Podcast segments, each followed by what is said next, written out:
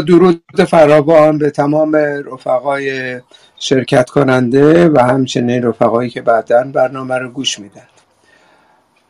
من اول از همه می‌خواستم تشکر کنم از رفقای کارگری که زحمت کشیدن یک سلسله سوال ها طرح کردن و همچنین یک سری انتقادات در مورد مواضع ما. بنابراین قرار بر این شد که این پاسخ ها رو ما عمومی بدیم چون به هر حال کارگرای دیگه هستند و افراد دیگه هستند. سوالا و ملاحظات مشابهی دارند. در این ارتباط بود که مشترکان تصمیم گرفتیم که به جای اینکه یک به یک پاسخ بدیم در کلاب هاوس در واقع بحثا رو مطرح بکنیم. اما باید توجه بکنیم به دلیل وضعیت ایران. رفقایی که سوالا رو ترک کردن حالا شاید ظاهر حاضر باشن در جلسه اما قادر به صحبت کردن نخواهند بود برای حفظ مسائل امنیتیشون. در نتیجه اینو به این سبک ما ادامه میدیم این بحثو و به هر حال این یک قدمی است بسیار مثبت که برای نخستین بار رفقایی که کارگرایی که در ایران هستن و قدمت مبارزاتشون به چند دهه می‌رسه یک سلسله پرسش به یک سلسله نقد مطرح کردن. ما همباره از هر نوع نقدی استقبال می‌کنیم. چون مسئله ای که هست اینه که این تبادل نظرها هستش که بنیادهای اولیه ایجاد تدارک انقلاب و پیریزی می‌کنه. در نتیجه از این لحاظ هستش که من فکر می‌کنم این جلسه ای که امشب داریم با وجودی که تعداد خیلی زیادی هم نخواهند بود در اون اما به توسط عده بیشماری شنیده خواهد شد به خصوص در میان کارگرها در داخل ایران. و همچنین ما امیدواریم که پس از یک سلسله تبادل نظرها سوالهای بعدی هم رفقایی که در داخل ایران هستن ترک کنن که ادامه بدیم.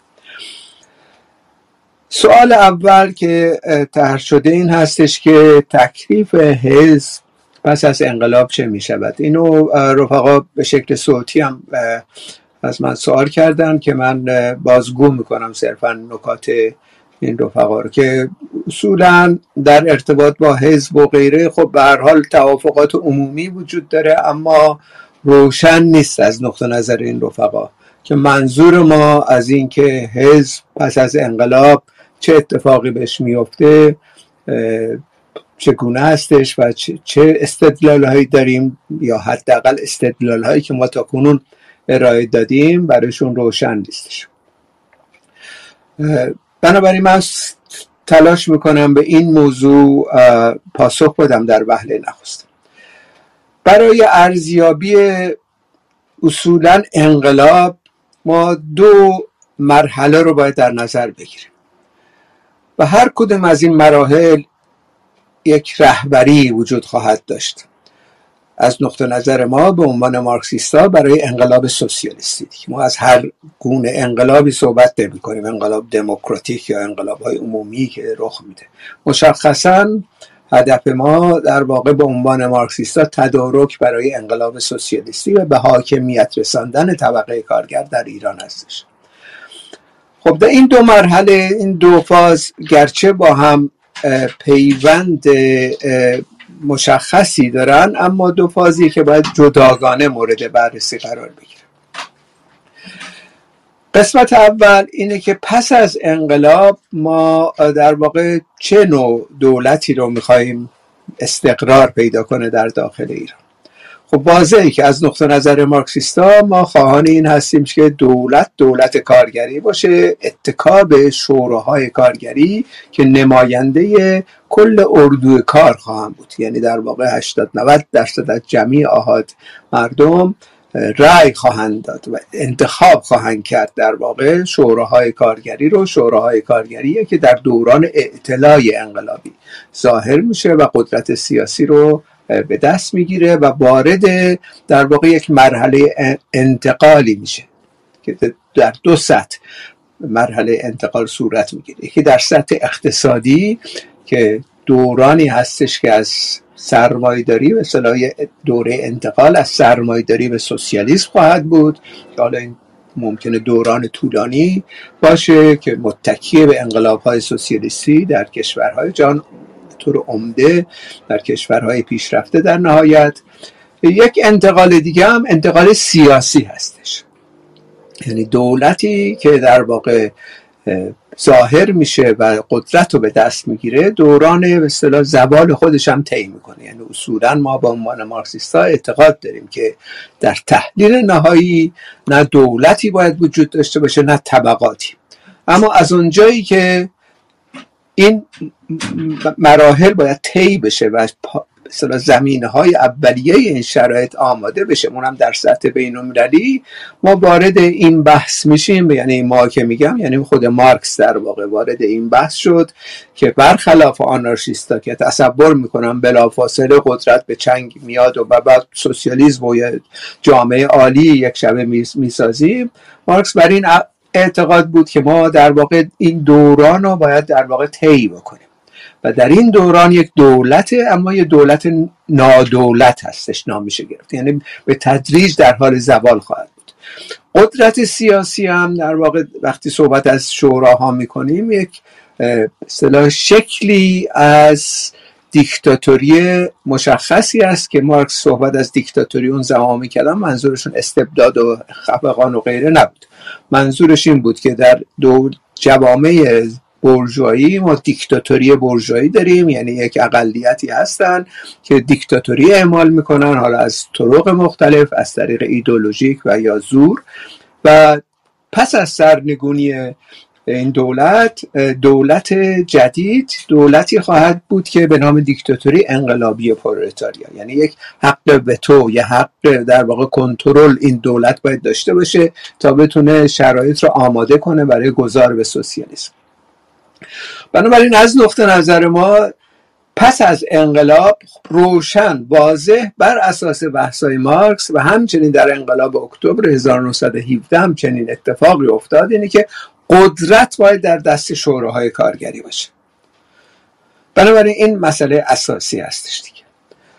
اما در دوران پیشا سرنگونی دولت نظام سرمایهداری و استقرار حاکمیت شورایی ما یه دوران دیگه ای طی می‌کنیم که مرتبط به اون دوران بعدی اما به یه شکل دیگه ای چون شرایط اختناق آمیزه شرایطی هستش که به طور دائمی طبقه کارگر و تمام جمعی آها در هر حال سرکوب هستن. همونطور که مشاهده می‌کنیم چه زمان شاه چه زمان کنونی اختناق وجود داشته. کشتارها شکنجه ها تهاجمات نظامی به ملیت های تحت ستم تهاجمات به حقوق زنان و تمام مسائل حالا با قد قامت های مختلف در هر دو نظام ما مشاهده کردیم. بنابراین مسئله که هست اینه که در این نظام هایی که ما داریم امروز فعالیت می‌کنیم از امروز یک سلسله تکالیف اخصی داریم. یعنی به این ترتیب که ما باید در واقع یک تشکیلاتی داشته باشیم که در انقلاب اکتبر نام یک حزب ونگارد یا حزب پیشتاز کارگری معرفی شد. این تشکیلات در واقع سازماندهی بکنه این دوران پیش انقلاب. یعنی در واقع حزبی به وجود بیاد که سازماندهی بکنه. البته حزب از بالا نه حزبی که از پایین ساخته میشه.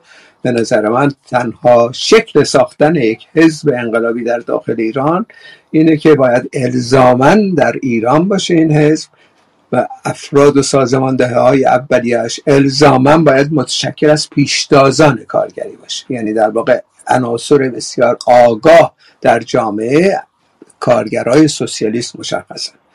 و از طرف دیگه هم به دلیل اختناق حاکم این حزب باید الزامن مخفی باشه. تشکیلات مخفی نه اینکه کار در میان تودا نشه. کار در میان تودا میشه.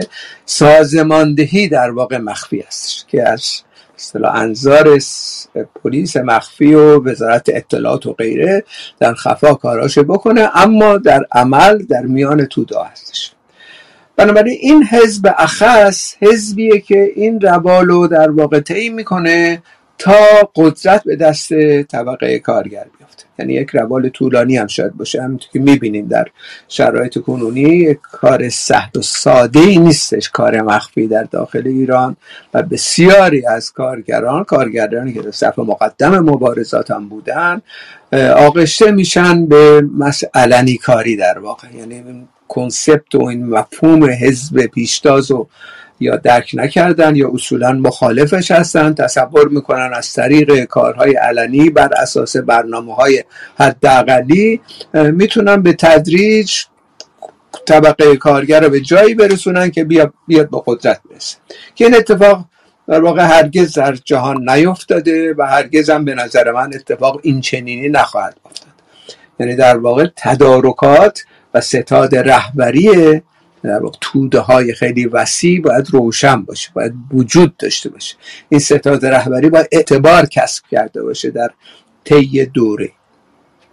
بنابراین در پاسخ به این سوال حزب و تشکیلات در پیش انقلابی باید وجود داشته باشه اما پس از انقلاب حزب باید خودشو یا منحل کنه یا کنار بره یا توسط شورای کارگری اگر لازم بود که حزب اخصی داشته باشن به انتخاب اونها یا احزابی که می‌شناسن و یا افرادی که می‌شناسن انتخاب می‌کنن یا اینکه به هر حال کنار میرن. این تشکیلاتی که ساخته شده برای دوران اختناق که طبقه کارگر رو به حاکمیت برسه در اون دوره دیگه وظایفش رو انجام داده. نیازی نیست برای اینکه بیاد حالا وارد دولت بشه و قصد گرفتن قدرت و غیره رو داشته باشه. خب این تحلیل بر این اساس استوار هست این تحلیلی نیستش که حالا در کتاب های انقلاب روسیه هم به اون شکل مشخص وجود داشته باشه یعنی در زمان لنین یا تروسکی و غیره. این تحلیلی که ما در واقع تکامل دادیم این مفهوم حزب به این ترتیب که مشاهده کردیم. هم در داخل روسیه حتی در دورانی که جنگ داخلی شروع شد دوران خود لنین و تروسکی یه سری تخطی ها این حزب انجام داد. خب این تخطی ها ما نقد کردیم حتی به لنین و تروسکی با وجودی که اینا از رهبران اصلی انقلاب اکتبر بودن که در اون دوران جایگزینگری به وجود اومد. یعنی یک چیزی یه پدیده ای میاد یک سلسله قدم های بر میداره یه اتفاقی میفته جنگ داخلی میشه میاد به جای توده ها قدرت رو در دست می‌گیره. خوشبختانه در روسیه چند دو سالی بیشتر به درازا نکشید و اصلاح شد در واقع این ماجرا تا اینکه به هر 1928 یه ضد انقلاب استالینی پیروز شد که تمام مسیر انقلاب به کجراه برد و در واقع تمام رهبران اصلی و همچنین جنبش کارگری رو شکست داد و رفت معامله کرد با امپریالیسم ولی اون دوران به کنار اما در اون دوران اولیه در واقع یه سری تخطی ها پس از جنگ داخلی ایجاد شد. در دو, دو سال اول تخطی نبود. یعنی در واقع دموکراسی به طور مشخص روشن وجود داشت و طبقه کارگر و شوراهای کارگری در حاکمیت بودن و منتخبینشون هم هر حال بنا به رأیگیری که کردن در در حکومت جای, جای دادند. بنابراین این یه موضوع هستش. موضوع دوم که این مسئله رو ما مطرح می‌کنیم این هستش که در بسیاری از شرایط ما احزابی دیدیم. حزب مثلا کمونیست روسیه زمان استالین حزب ماویست در در, در واقع چین پس از انقلاب چین. و احزاب دیگه مشابه در حتی کوبا یا کشورهای که به هر حال به خودشون کمونیست و سوسیالیست میگن در واقع حزب به طور یک پارچه اومده قدرت رو در دست گرفته. و اتفاقا شورا شوراهای کارگری رو کنار گذاشته. نه تنها کنار گذاشته بلکه مخالفین درونی خودشون هم سرکوب کردن. بنابراین ما زامن نیاز خواهیم داشت برای ایران برای انقلاب سوسیالیستی و اون زامن اینه که از همکنون اعلام بکنیم. حزب پیش از اون سهم عظیمی مهمی ایفا خواهد کرد. پس از تسخیر قدرت توسط شوراها عملا این حزب باید کنار بره. یعنی در واقع قدرت به طور واقعی دست طبقه کارگر باید باشه و پیشتازانش و منتخبین مردم ایران. این زامن رو سفتر می‌کنه دیگه. حساب کمونیسته که مشاهده کردیم به کنار مت احزاب سانتریست کنونی ایران. مثل حزب کمونیست کارگری حزب کمونیست ایران هم با اقسام گرایش های احزابی که ساخته شده اینا اصولا قصد این دران در نهایت از طریق طبقه کارگر حزبشون به قدرت برسه. بنابراین یه انحراف خیلی جدی در میان اپوزیسیون چپ امروزه اپوزیسیونی که به خودش میگه مارکسیست کمونیست و غیره وجود داره. یعنی این مسئله هنوز حل نشده. احزاب هم می‌بینیم چجوری عمل می‌کنن دیگه. این رهبری انتخاب پیشوا انتخاب می‌کنن سخنران انتخاب می‌کنن. هر کی مخالف این رهبری باشه اخراج میشه انشعاب میشه. هم دیگه اتهام می‌زنن. هم راست روی کردن اونا هم چپ روی کردن و غیره به هم می‌خوره. یعنی انشعابات یعنی یکی دوتا نبوده در اپوزیسیون. هر کدوم از احزاب می‌بینیم چندین انشعاب به دنبال آورده. یعنی در واقع اینها مسئله اصلی مسئله قدرت سیاسی هستش و به هر حال هم اگر شرایطی ایجاد بشه که قدرت سیاسی به چنگ بیارن محاله اجازه بدن شوراهای کارگری به قدرت برسن. یعنی در واقع این تاریخ ما نمی‌خوایم دوباره تکرار بکنیم.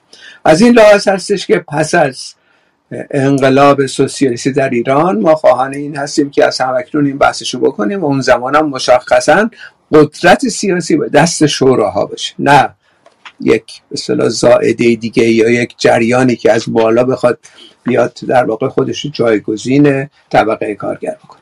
با تشکر. Thank you.